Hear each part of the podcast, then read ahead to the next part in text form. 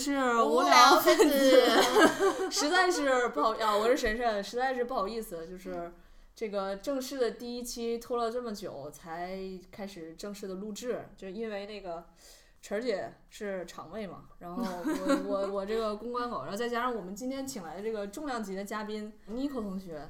也是奔波于各大这个品牌的项目，最近一直有很多产出，所以。也是大家在碰时间啊，对，今天终于百忙之中 来到了我们的节目，要不要给大家打个招呼？Nico 当然要打招呼。啊，Hello，大家好，我是 Nico。啊，今天也是很长一段时间都受到两位的邀请，这个时间也是非常长了。有没有跨年？是年前吗？还是年后？年前定的选题。对对啊，我感觉这时间跨度非常长，中间发生了太多的事情。然后在之前呢，我准备了一个这个 talking points 的一个列表。今天我看到，我都觉得这好像不是我写的，就过了太久。恍如隔世。对，因为其实之前那个过年的时候，我们就有想过要聊哪些选题。因为之前我们在第一期的时候有说过，就是基于我和晨儿姐的一些兴趣，包括我们身边的一些特别优秀的朋友，所以可能跟大家去分享一些观点或者是一些我们觉得很有意思的内容。然后当时想的这个选题呢，就是因为我跟晨儿姐都是东北人，然后再加上 Nico 呢是东北女婿，对对，然后他自己本人又是特别资深的东北文化爱好者，所以我们就借着当时《乡村爱情十三》的热播，对，本来想蹭热点，结果就是变成了复盘。所以 Nico 今天要讲的话题是什么？今天要讲呢，其实就是。可能很多的这个文艺青年他都不会去看的，但是实际上在我看来非常有文艺价值的这个东北影视剧，其中的代表呢可能是《马大帅》。当然，《马大帅》虽然是很久以前的一个作品了，但是我认为这部作品是很值得我们去研究的。尤其当我们现在再去看、再去提及这个《乡村爱情》这些很新的作品的时候，其实更应该回到这个赵本山他的这个系列内容的一开端，去感受一下他最初对于。这方面影视的一些设想和最初的这些作品所呈现出的特征，所以我觉得是一个很值得去聊的一个话题点。嗯，所以就是今天内容呢，我们其实借着马大帅这个作品呢，去聊一聊这个东北文化，包括影视剧，然后以及它衍生的一些，呃，不管是 B 站也好，快手也好的一些内容，然后去追溯一下它这个。东北文化就是以及它的价值观输出的一些初心吧。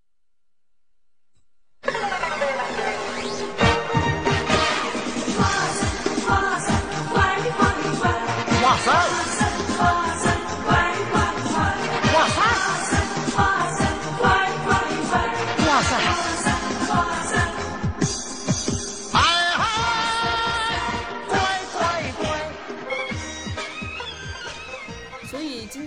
可能是以马大帅为主啊，就是我我我不知道，就是有多少人就是认真的看过马大帅，所以 Nico 就是马大帅对于你来说，他是一个什么文化符号吗？还是说你会觉得他是你热爱东北文化的起源和开端？其实其实说实话，赵本山他的这个拍了这么多东西，我看的最多的还是《乡村爱情》，就就因为马大帅比较古早嘛，其实小的时候或许看过，但是。没有什么印象，啊，最近也是因为在，在这个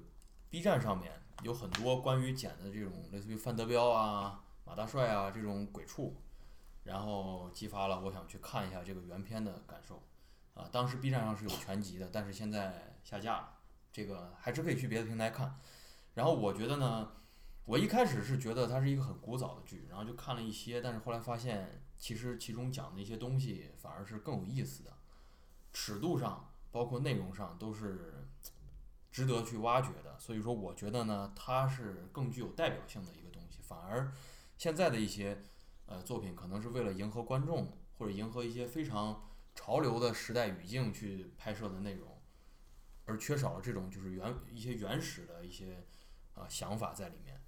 所以，这个也是我觉得马大帅比较有价值的一个原因吧。嗯，然后我，然后我就是基于 Nico 刚才说的那个东西，其实，呃，之前我们我们也有讨论过，就是比如说 B 站上有好多去拿那个，就是之前你给我看的他们去做的二创的一些片段。嗯其实当时印象特别深的是那个他们用刘森的那个《焰火青年焰》，火青年，对，然后那个歌去配了一个应该是范德彪他坐出租车的那个阶段，对对对，就是那个片段是吧？对，就那个给我印象还挺深刻的，嗯就是还就我觉得还挺就是意识流的那种感觉。嗯对，就是嗯说起这个片段，其实很有意思。这个也是被称为马大帅第一部里面画面的一个巅峰，就是范德彪自己的工作没有了，然后人生非常的失意，他就在街上随便拦了一辆出租车，然后他跟然后他就出租车司机问他去哪儿，他说他也不知道去哪儿，然后就给了出租车司机五十块钱，说你就带着我逛吧，然后出租车司机就开着车到了开元的一个市中心的转盘那儿。然后那个画面就拍着那个出租车绕那个转盘一圈儿一圈儿转，一圈儿一圈儿转。对，然后这个画面就被人就是称为特别的王家卫，当时弹幕都在刷这是不是这是不是王家卫拍的一些技巧？就是其中有很多这样的片段，就是这个尤其是范德彪的一些情节，就是他怎么样去他人生失意之后他是怎么样去做的？就比方说，呃，他这个喝醉了酒，然后在街上去游荡的那些画面，其实都是很有那种质感的。然后，因为大家之所以很有共鸣，就是就说就是，呃，人人都笑范德彪，但是人人都是范德彪，这个也是 B 站经常会刷的一句梗。然后在后期，尤其那个小丑那部电影上线之后，嗯，很多人也觉得小丑跟范德彪两个人其实是有点共鸣的。就是人是有点荒诞的那种对，感觉。就是嗯人本身很荒诞，但是其实他很惨，他的人们只看到他的荒诞，但是没嗯看到他那个很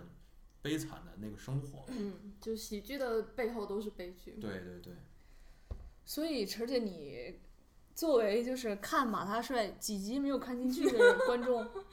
嗯，两三集吧。我说我说我说实话，他前面几集比较比较生涩比较难以进入，就跟《对权力的游戏 》一样。他他就是很像，就是人们还是反复跟他，人们很愿意去拿马大帅跟各种东西去做类比，这个很有意思。嗯在游戏界呢，马大帅经常会被和那个就是也是很著名的 GTA 去做类比，哦，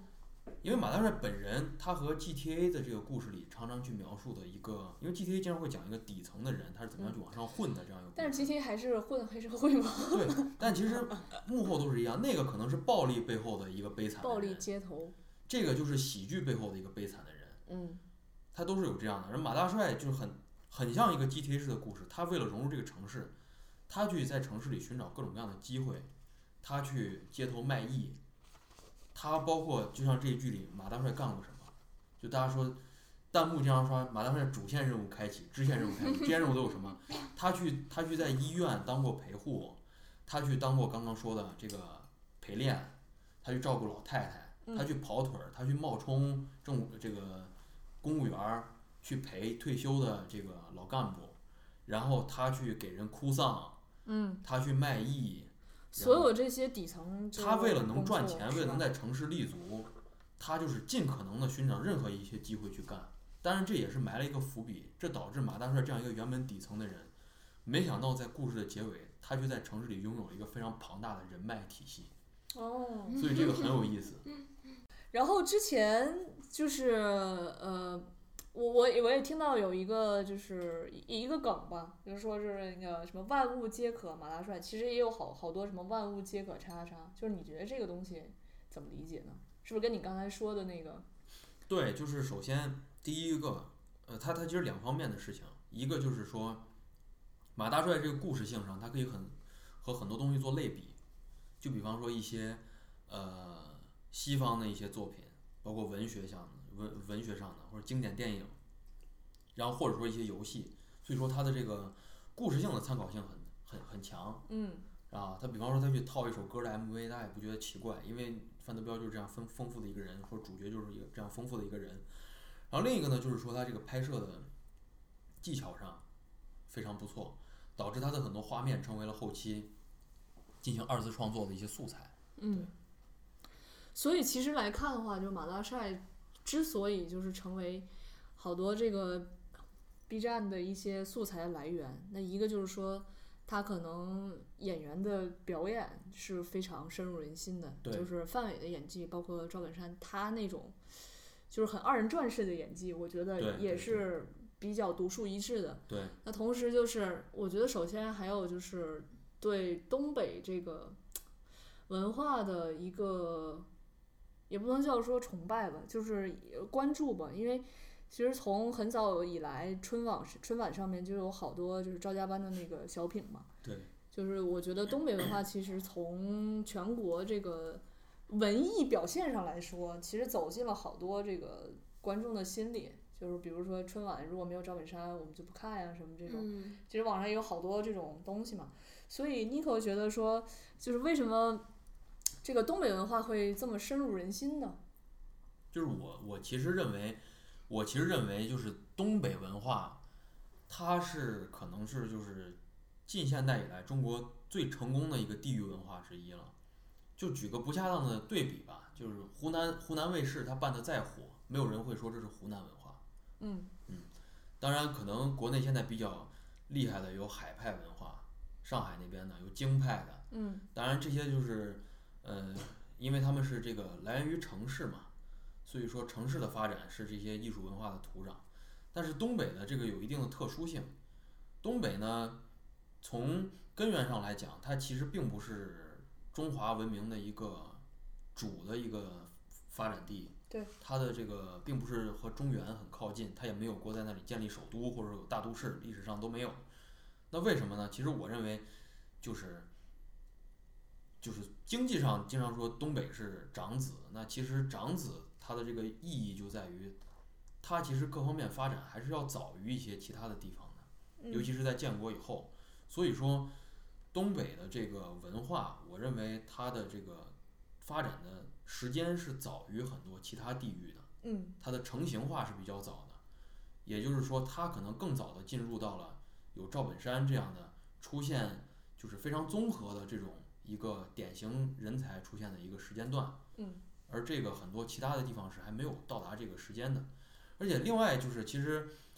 有人说现在东北是一个开始往后衰退的一个地方，但是实际上如果去如果去看数据的话，就以辽宁为例啊，辽宁的这个大学生比例还是在全国最高的，到现在。嗯，但是都不留在家里了。对，但这个是说明这个地方的人，他虽然说现在可能发展慢了一些，但是曾经他绝对是发展的很好的一个地方。所以说这个地方它能够撑得起这样的故事嗯去讲。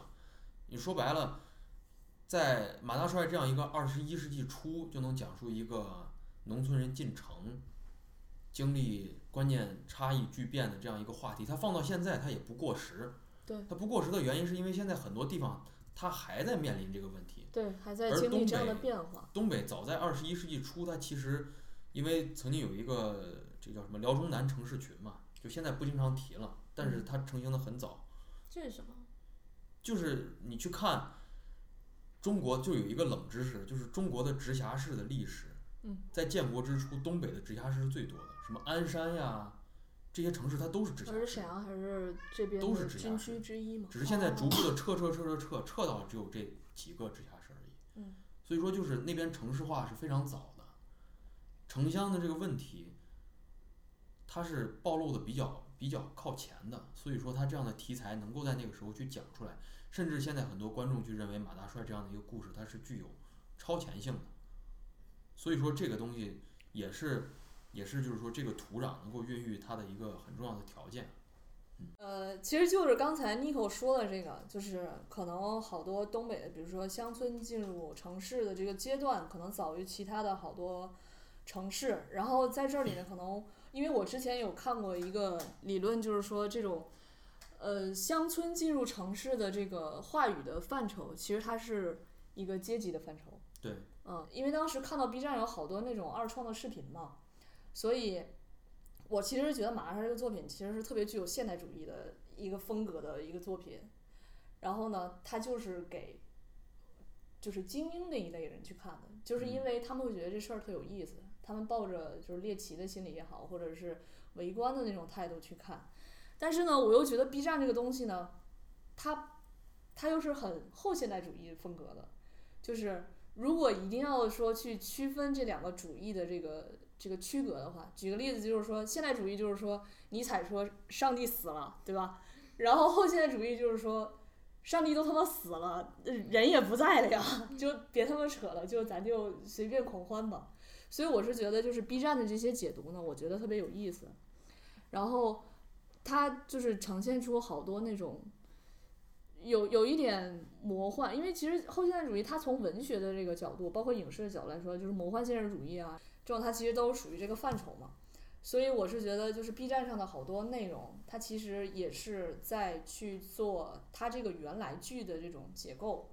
然后我还觉得挺有意思的，就是因为本身这个事儿，本身这个剧本身就已经很魔幻了，然后他们又在这个魔幻上，就是又搞出更多很魔幻的东西出来，就像一个连锁的效应对对对啊，然后让这个东西不断的去发酵。对，你说到这个魔幻，其实有一个是很很重要的，就是赵赵本山作为导演，他一开始他就是想做魔幻的，这是肯定的。嗯，就我推荐在这集的结尾，这个陈儿姐可以把那个马大帅的主题曲第一部的主题曲，作为我们这作为我们这一片尾期的，那首歌非常的奇怪，非常的奇怪。然后它的前面的歌词就是，就是它的原词就是怪怪怪，这是它的词。嗯嗯然后包括那个 MV 也是很怪，就是说，就我觉得这这个剧它在拍摄的初期，这个赵本山本人或者说这支团队，他就是想把一些很深的想法去埋进去的，就可能当时的人不会去看，但是这个东西迟早会有人去往这个方向去想，所以我觉得这个是他的一个比较厉害的一点。然后这部剧里也是有很多比较抽象性的一些内容吧，就是其实有些地方你很隐喻的表达。对，非常隐喻的表达，以至于现在，其实说说直白一点，就现在他的很多东西，我觉得现在是不会有人去拍的，嗯，甚至可能还不允许去拍的，所以这种东西，我觉得都是都是值得去看的点。嗯，嗯，所以刚才其实 Nico 也在说这个，呃，包括这个魔幻的剧啊，然后以及东北现在整个社会面临的一些问题。嗯所以其实我们最近就是你或多或少的，其实也可以观察到嘛，就是东北文化就是还是以一种，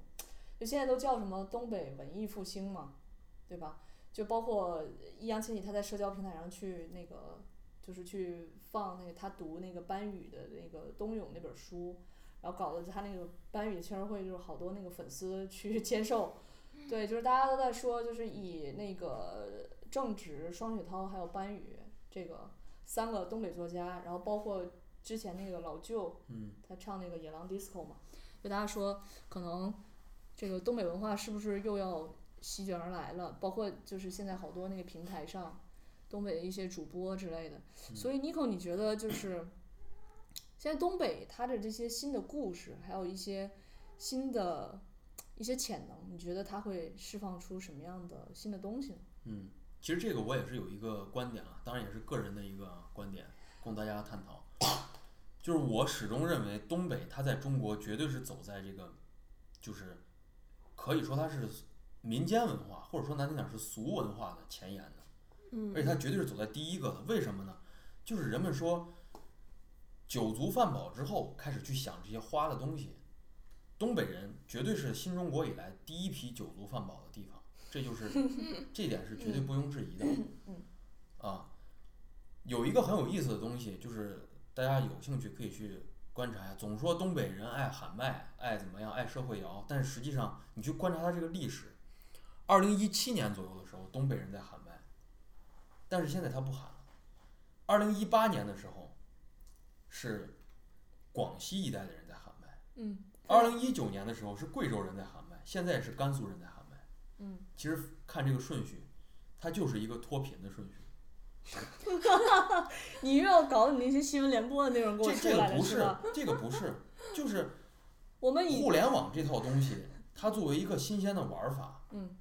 你一七年的时候，东北人开始玩短视频，你放在现在看，他们是不是一个很超前的眼光？现在各个品牌开始玩短视频，嗯是不是证明短视频是有潜能的？但是，一七年的时候，东北的这些民间的人就开始玩，说明他们意识到这是一个很重要的娱乐的方式，这是一个很好的一个赚钱的机会。所以说，这个是他们先去看到的。为什么短视频内平台内东北人多？是因为他们进入的早，不是因为东北人多。嗯我觉得就是可能，我觉得晨儿姐可以说一下，你你作为一个东北人，对这些就是酒足饭饱之后吃喝玩乐的这种，就是我觉得东北人心态都就是我从我啊，我觉得东北人现在就是还都挺乐观，然后就是挺随意的。嗯啊，就是之前就是小的时候呢，就是家里就是也不觉得说读书是一个特别特别重要的事儿，就是你只要自己有点事儿干，嗯因为我们家就是也有亲戚，就是好多在国企啊，然后包括当公务员儿什么之类的。嗯然后因为我爸妈做生意，他们也觉得说，你读书就是你就读嘛，你能读到什么程度，就是也不要太那个。就我就是那那种家里不觉得我能考上大学的那种孩子，你知道吗？嗯？有幸跟二位坐在一起，然后就是觉得人生就是快乐比较重要，然后包括就是我们我们家里会经常聚餐啊，然后会一起出去玩儿，然后包括我爸妈也是特别喜欢看什么演出啊、话剧啊，然后包括去、嗯。就是去看这些东西的人，对，所以我觉得妮可说那个就是酒足你这个从从那个需求层次的角度来讲嘛，人们肯定是先是生存需求，对，到最后才是一些精神文化的需求，嗯这个是很正常的。嗯就是，呃就经常会说东北人特别会玩嘛，就是特别爱琢磨。吃喝玩乐就是样样精通，就干啥啥不行，吃喝玩乐行。对吃喝吃喝玩乐行的条件，它肯定是有这个物质基础条件的嘛。嗯对，人们开始就是，比方说是，呃，有了一定相对还还好的生活之后，他会选择这些方向，或者说，他选择这些方向是为了创造他更好的生活，嗯这个就是互相相辅相成的。所以说，我认为就是说，呃，这个也是体现出东北这方面文化，它是站在前列的一个的一个表现或者一个代表。嗯，我因为我小的时候，我妈会就我隐约记得几次，就是她会带我去看二人转，但后来因为我实在真真真真的太不愿意看了，你看的是绿色的还是？就会会开一些黄色笑话的那种。嗯，就是就是你们知道就很正常的这种吗，不是纯绿色的。就是那那种就也不是很大的一个就是场子吧，对那种。然后就像你说的，像吃喝玩乐，比方说 洗浴一条龙的这种，你知道，对对对。然后这但我就从我来说，虽然我是一个东北人，但是我本身对于东北文化或者说东北的所有这一切，就是我从。就是文化这个层面，或者说精神层面，就是没有说特别强的依赖，从小到大，所以 我就觉得说，就可能今天作为一个比较外部的一个视角来去说，因为，呃，就其实刚才提到一个问题，就是马大帅提到说他其实是讲的一个城市化的一个进程，但是如果我我知道马大帅，因为小的时候我我姥姥我姥爷会去看。然后看的时候，就是老人家会觉得说是一个很好玩儿的一个，就类似说当小品那么去看的。但是，假如说现在跟其他同事，或者说跟更广泛的人，不是东北的人去说啊，你觉得东北文化可能大家更熟知的就是乡村爱情，对，所以就是从普适度来说，就大家提到东北文化，可能我我印象中啊，就可能接触到的人更多会觉得是乡村爱情，就可能更更加深的印象是它偏。农村的那样的一个视角，而不是说就是城市化进程的一个视角。对，所以我觉得这个事情也挺有意思的，就是大家对于东北的一种文化上的一个印象。嗯对，这乡村爱情就有点太商业化了。嗯这个是说实话，它是阿里它是宣传片儿。对，它是它是迎合了一些人的口味去去制作的，有一定的目的性。毕竟都上了央视嘛。对，而且它它现在更像是就是，它面对的是更广的一个北方的乡村观众的群体，而不是说他想去很深的探讨一些什么话题，或者说想应用这个拍摄团队的一些什么样的想法。嗯对它像是一个命题作文儿。就就我其实很好奇，就是作为两位作为东北人，嗯，你们如果非要说出一个代表性的东北的文艺作品，你们会选哪个？代表性的东北。就一提到东北的影视作品，啊，你第一反应是是因为我我没有特别系统的看过《乡村爱情》，然后《马大帅》也是我特别小的时候看的，嗯，就是那个刁亦男导的那个《白日焰火嘛。对，我觉得那个还挺东北的。那个很东北吗？我不知道，我看过那个。我觉得挺东北的。嗯《白日焰火》是嗯对，因为是它那个氛围感和它的那个发生的那个故事，就是因为不是桂纶镁，她不是那个是把谁杀了？我真的有点记不太清，也也是我读书的时候看的。嗯就是我觉得这个是会发生在东北的这个土地上，包括把它给埋在那个什么那个树下面，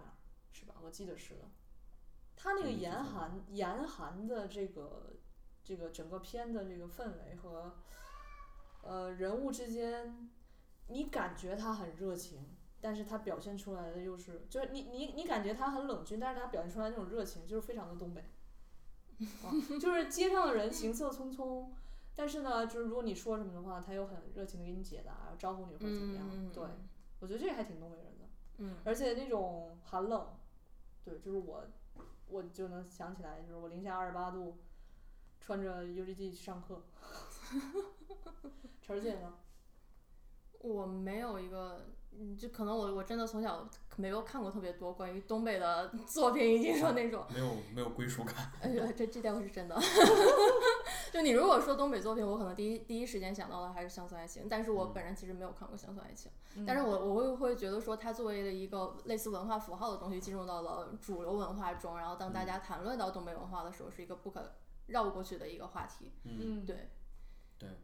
因为其实我我补充个背景吧，就是我我其实我我我家人，我爷爷奶奶都是东北人啊，嗯我爷爷是是黑龙江的，我奶奶是辽宁的，所以说在那边儿的话，还是有一定的影响吧。但是他们也是很早就离开东北了啊，嗯我不知道这个血统的原因会不会是影响到我这个审美的爱好。嗯，那你要这么说的话，那我应该喜欢山东的作品啊。我们家就是都是闯关东过去的，那要真要往前论，我家也是山东过去的。你这这这就是人类中国人就是按照人类迁徙的这个角度 就是山东，跟你讲，嗯所以我我觉得就是，我觉得可以代表东北的作品还是挺多的嗯啊。乡村爱情早期的几部的确是很有东北特色的，嗯就是可能是一到四部左右吧，尤其是第一部还是很很不错的，后面就看个乐子，真的。嗯不是说《乡村爱情》就是中国版的《权力的游戏》吗？这个我觉得前几部是可以可以出现的，但后几部真的就是有点拉胯。后几部就是有一点为了续而续这种感觉，嗯就续一个 IP 不停给它续命这种感觉。嗯，嗯，所以你有买盲盒吗？我没买，没买。万物，我觉得除了万物皆可马大帅之外，万物皆可盲盒。就就总之吧，我觉得《乡村爱情》也好，还是马大帅也好，还是包括其实现在很多的这个东西也好，就是当今的人们谈到东北的时候，心中是有滤镜的。我觉得，嗯，就包括前一阵儿看到了某媒体发了一个关于东北的报道，他把所有照片修的都跟那个废墟一样，然后用那种绿色的滤镜，就是我觉得这件事情就和西方有些媒体拍中国是如出一辙的，就是都是一些刻板的印象，人们只是在想去看到他们期望看到的东西，嗯而去忽略了一些其他的东西。嗯，对。所以我觉得这个东西就是，它应该是比较开放的，而马大帅其实就是一个比较开放的作品，所以我觉得它可能比乡村爱情或者说其他的一些影视作品、文化呃这个文化型作品来讲，是一个更适合去了解东北的一个小窗口吧。嗯嗯，但其实你说的那种废墟的那个感觉，就是因为我每年所有的节假日我都会回家嘛。然后其实沈阳也是蛮蛮好的一个城市，就省、那个省会嘛。嗯但是我每次回家，就是一个是因为可能就是有爸妈在的原因，嗯，然后我就会经常觉得说，我从一个世界又回到另外一个世界，就是那个你觉得这个城市都没有怎么变化过？没有变化，就是它一直都是这个样子，嗯就是这么多年来，嗯它的这个只是说有有的墙重新粉刷了，嗯然后没有特别大的那种改变。嗯然后包括就是你可以记得什么，你上小学的时候，这个电线杆子它这个电缆就是这么乱啊什么之类的。嗯然后包括就是之前就是我刚才说的那个东北作家的那个，就是其中有一个叫郑直嘛，他其实就是有一次在那个一席的这个讲话上说，呃，他们那个叫有一个就是穷鬼乐园，他经常去那儿去那个喝酒嘛，啊那里都是就是九十年代下岗现就就出现的一些就是可能下岗职工，然后就每天就坐在那儿喝大酒，就特别便宜。然后呢，我这次回家就是我是清明节回家，嗯我还特意去了那个地方，就去了那个穷鬼乐园，就是想看一看。然后我爸就说说这东西没啥可看的，他就在这儿，他就待了也这么多年了。然后我就问我爸，我说你知不知道现在这就是文艺青年一打卡圣地？我说这有什么可打卡的？他说就都是一一群酒窝儿，嗯，然后在那儿喝大酒，喝去喝便宜酒。对，然后我说那你知道他们都是什么人？我爸说那就是下岗那批人儿呗。这就是现现代文化的底蕴。对，这就是，对，嗯其实是一样的。这个和很多人现在，比方说是现在有的人出国旅游，或者说去台湾旅游，觉得很破败，跟中国的这个崭新没办法比。其实这个就是一个发展阶段的问题。他们可能高速发展期是七十年代或者八十年代，或者东北也是很早。比方说，我们现在比方说回到，我们现在比方说回到，比如说一九八零年，啊，嗯你让一个国内，比方说华北或者说华南某个地方人去东北看，肯定会觉得这地方，哇塞，太厉害了，太新了，嗯太牛了。但是他可能接下来的四十年就一直是这个样子了，因为它已经发展到一个饱和阶段。所以说你没办法去跟一个现在正处高速发展期的地方去比，这是肯定的。但是反过来想一想，是不是比方说，如果我们现在发展饱和了，我们不可能也是每天都在盖新房子，这这是不可不可能的。过三四十年去看我们这儿，是不是也是相相同的感觉呢？这个是是需要去想一想的。就是所以说，这个并不是去判断判断的一个做判断的一个很重要的标准啊。所以这个也是同时也是印证了刚刚说的那一点，可能说现代的这种物质文化，他们是在一九八零年代就已经饱和的，就已经丰富的，所以说从那个时候就开始积累一定的文化，到现在。嗯形成了一个所谓的现代的这种文化的底蕴。那么我们呢，可能比方说二零一零年饱和的，那从一零年开始，现在才开始进行了十年，是不是三十年之后我们也有相相似的一些问题，相似的一些讨论，这种都很常见。就比方说现在东北的一些，就打个不恰当的比方，现在人们流行去看一些工业废墟，嗯你在北京能看到工业废墟，你在东北能看到工业废墟。你现在去一个西部大开发刚刚建的一个新城，你你能看到工业废墟吗？你看不到，因为它就是一个现代文化的遗址。嗯它起得早，它遗址就出现的早，它文化就积攒的早；它起得晚，它自然就没有，它看着就会新。所以这是两种不一样的观感。我那天从那个北站从从北站走的时候坐火车，然后正好它北站的那个正对着的方向是沈阳那个热电厂，它有一个特别特别高的那个烟囱，然后那天它就是就在冒那个白烟，就那个景象也挺魔幻的，你知道吗？就 是在非常宽阔的马路的尽头，嗯就是一个高耸入天的一个冒着白烟的烟囱，但是那个烟还很干净。对，然后我记得就是我小时候，因为我这高中是在铁西念的嘛，嗯就是如果你从地域的这个范畴来划划分的话，可能给大家留下的印象比较深就是东北、辽宁、沈阳、铁西，铁西就是东方鲁尔嘛，对吧？然后原来我上高中的时候呢，其实铁西已经经历过就是什么下岗的一些浪潮啊，然后包括就是国企的一些改革，很多很多厂子它都已经挪到就是新的开发区。然后原来铁西是特别脏乱差，然后就是如果再从铁西区往下落的话，就是艳粉街嘛。艳粉街很早其实它就已经火了，《爱静》那首歌。然后呢，我印象当中就是可能就是我上高中那那几年，然后所有的厂子全部都搬干净，然后铁西那个天就真的就是逐渐的变蓝，然后它的那个每一条街道过去的那个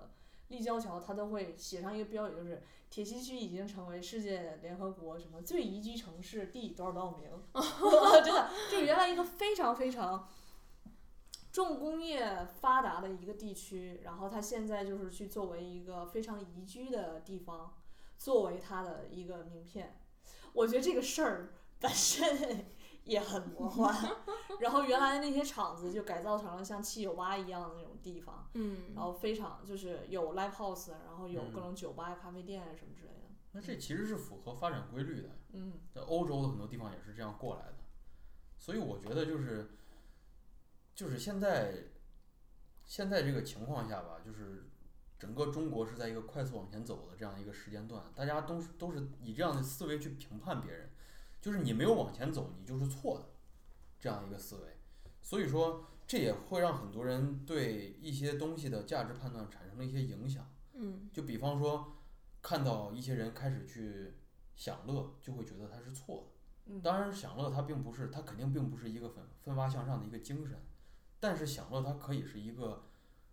生活的一种状态，就是说他已经达到过一个很好的阶段，他才会进入这样的一个状态。他已经不 care 那些对东西所以说这种东西吧，就是包括我们今天所说的很多很多内容，它都是有一定关联性的。就是我们去看，我们去看它这个地域去产生的一些作品的时候，是不是就是应该用我们现在的一些思维去评判它？就是它没体现出奋发向上的这个 这个快速步伐，它呈现出一个死气沉沉的社会氛围，它就是错的。它嗯就是怎么样？但其实不一定，它可能是一一种事实，它可能就是大家的一种生活状态等等，我觉得都是很正常的。嗯，总之还是真善美吧。对，你说到这个，我想起就是。呃，好像是小沈阳上《我就是演员》还是哪个节目，然后大家说你为什么近几年都没有出什么小品了？因为他之前不是上春晚嘛，然后出名，然后他好像在那个上面说，就近几年可能不太愿意去做小品的一个原因，就是因为小品最终都会有一个主旋律的升华，就是类似说我们就是最后是一个合家欢的结局，或者说是上价值，对，但是他就觉得说小品其实它根本上就是逗人乐，对对对就不希望说最后为了拔高而去进行一个拔高，他就是希望很很简单的就是做一个让大家觉得好笑的东西就可以了。嗯，对，所以就是包括说，就是今年春晚的时候，很多人都吐槽说语言类节目又是没有一个能看的，然后就在这边呼应一些可能说很高大上，但是大家都没有很多共鸣的一些东西。对，然后很多人又在呼唤说，为什么就之前的一些表演艺术家赵丽蓉，然后赵本山，就是像他们那个年代的一个非常普世，或者说就我我姥姥我姥爷都觉得说特别好看的小品就不在了。对，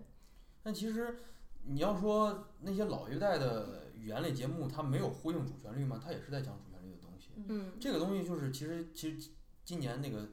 CCTV 三在办的一个节目，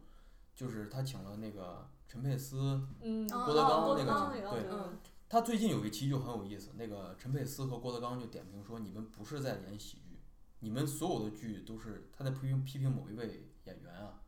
为什么都要以一个悲剧结束呢？就是最后以一个悲剧，然后合家欢，然后嗯大家抱着哭，嗯感动了，上价值了，嗯结束。就其实现在他们就是能够在 CCTV 去演，就说明这个大家也是意识到这个这个形式它是有一点不好的。嗯它不好的点就在于什么呢？就是你如果喜剧的本身你没有逗人乐，你凭什么去教育大家呢？你这个东西，而且去讲主旋律的方式也有很多种嘛，嗯，就是非要以这样一个形式去讲，它其实是背离了这个喜剧的一个本质的。嗯嗯对，这就又要说到什么现代主义、后现代主义了。我跟你讲，就是现代主义的，他就觉得所有的这种作品啊，就是有功利性的，它是有教育意义，它是承载着政治任务的。嗯，但是你后现在就是说，就是我就啥我也不在意，然后就是你也别跟我扯那些用不着的，我就是高兴，我就是玩儿。对，就我主要的用途就是娱乐大众，而且就是我的审美是平民化的，我不是为了去教育任何人，就是因为我都不知道自己在干嘛。嗯哦，我觉得，哎，就是我觉得很多文化的这个进程，它其实也是轮回和就是一阵儿一阵儿的。对嗯，我觉得原来的主旋律就是，我知道这个东西是真善美，我觉得就这个东西就是大家就爱看，你甭管最后结局是我是哭着结束了还是笑着结束，但是嗯它会留下很多让人觉得这世界不管是好还是坏，就是我生活还是要继续。但是现在就是觉得，我可能生活就不是这样的，就不知道你在演啥。嗯，所以，所以这个其实根源就是说，这个艺术是不能离开这个群众的土壤的，对吧？这个是这个是很很很关键的一点。这个这个也是就是，不管是很多演艺界的人也好，哪怕国家也好，大家包括观众也好，都在呼吁的一件事儿。你如果这个东西离离这个大家的生活太远，它的它的这个趣味性就会下降很多。这个你比方说，我就仅仅拿马大帅和乡村爱情做对比吧。乡村爱情最新一季一直在讲这个电商是怎么，农业这个经济转型是什么怎么样的。但我其实理解这东西有很多种讲的方式，它大可不必这样去讲，嗯对吧？但是你像马大帅，马大帅最后那个结局，就像我一开始说的，他是一个很真善美的结局，好人有好报，就是这样。对，真善美的人有好人好报，你以善心对人，你就能收获好报。然后就是真爱就能够在一起，这个道理就很很很朴实，然后最后就能出现就是一个情理之中的结局。但是你也不会觉得它很奇怪，甚至比方说像范德彪这样一个桀骜不驯的人，最后能给自己一直照顾自己的人跪下，这个事儿可能很多人没有想到，但是这件事情本身呢，又不是一个很令人意外的结果。而且传递出这个东西，它真的就能让人很感动。所以说，所以说还是就是要有一个很贴近于现实的一种讲法，就会让这个东西的的这个艺术性和和这个观众对它评价是有一个很很大的转变。所以就是你的这个我们说上价值的这个东西，可能不是你最后几句文案给它升华，对对对而是在你的叙事的方式和你的剧情的安排上，包括人物的刻画上。对对对，嗯这个就很重要。就是它肯定不是说是最后是在给人上课，这一点就是那就别嗯拍这种东西了。就是艺术的功利性和非功利性嘛。他就所有的这个作品，其实他都得传递一个观点，这是他如果不想传递，他也不可能，他肯定会有观点出来，那就是看他是以怎么样的一种形式了。所以我我我我就是觉得，现在可能就缺少这样的一些作品，就是能最后很让你感觉到很很舒服的、很切身的把一些东西讲出来，反而就会让你对他去产生兴趣，想要去看更多关于他的东西，去了解他背后的故事。去了解到他想传递的这个价值观，它到底是一个什么样的东西，什么样的内涵。嗯我觉得就是可能，如果大家想真的去了解东北的一些文化，包括一些就是风土人情，我觉得马大帅是比较好的一个选择。嗯对，然后包括呃，其实呃，一九年以来吧，这几位作家的作品也可以看一下。虽然就是大家都是讲这个铁西区那一带的故事，但是其实大家每个人的这个风格又又不太一样。然后如果说，而而且我觉得就是这个新的这个几位作家，他其实非常有意思一点，他在这个新媒体时代，其实好多东西是让作家这个人本身走到了台前，然后包括一些社交平台的推波助澜，包括流量的明星的这种带货的能力，对，所以其实让大家更多的去关注到严肃文学的这个领域，我觉得这个还是好的。嗯啊，但是也有人去诟病，就是说文我们啊不能叫我们，就是文艺批评领领域，其实也对这几位作家有很多的分歧。那我也推荐大家去看一下一九年发布在《文艺报》上是两位年轻的学者黄平和张丁浩老师他们的一个讨论，非常非常的精彩。对，就是你可以通过那个他们这个座谈的讨论，去窥探到更多，就是不仅仅是东北文学的一些现状，以及当代的这个呃现代主义文学，包括先锋文学的一些呃大家的讨论吧。啊、我觉得那个还挺系统的，可以值得去看一下。然后看看你们俩还有什么要推荐的没有？我就是推荐大家，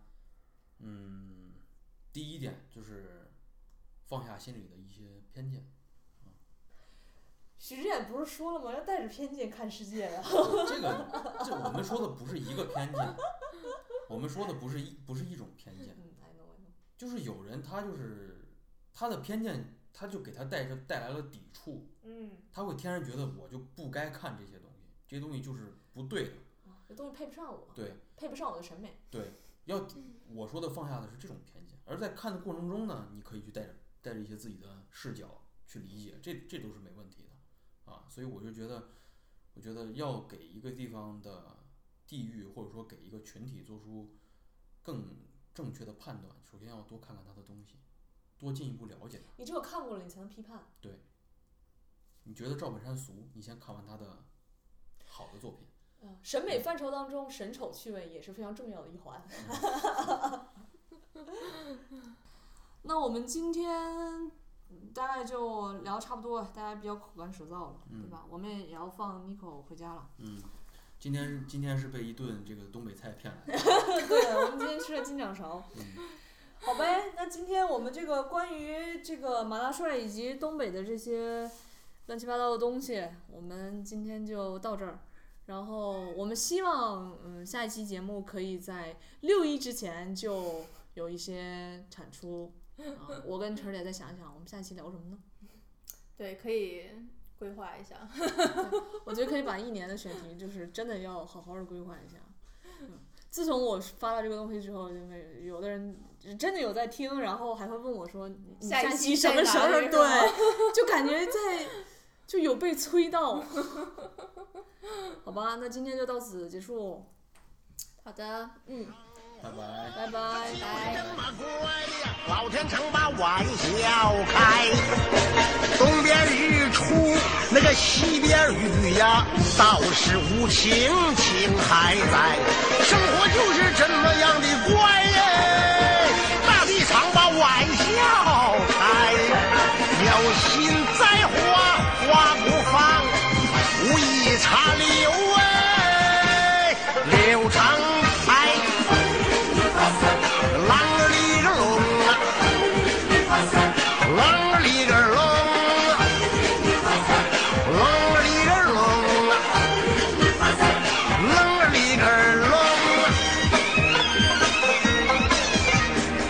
人生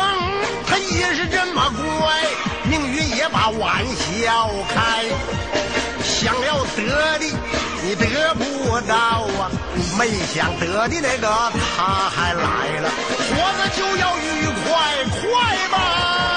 憋了吧去划不来。有钱没钱实实在在吧，无忧无虑耶，欢乐开，啷个里个隆啊，啷个里个隆啊。啷个里个隆啊，啷个里个隆啊。人生它也是这么怪，命运也把玩笑开。你得不到啊，没想得的那个他还来了，活着就要愉快快吧，憋了把屈划不来，有钱没钱实实在在吧，无忧无虑耶，欢乐开怀吧。那狼。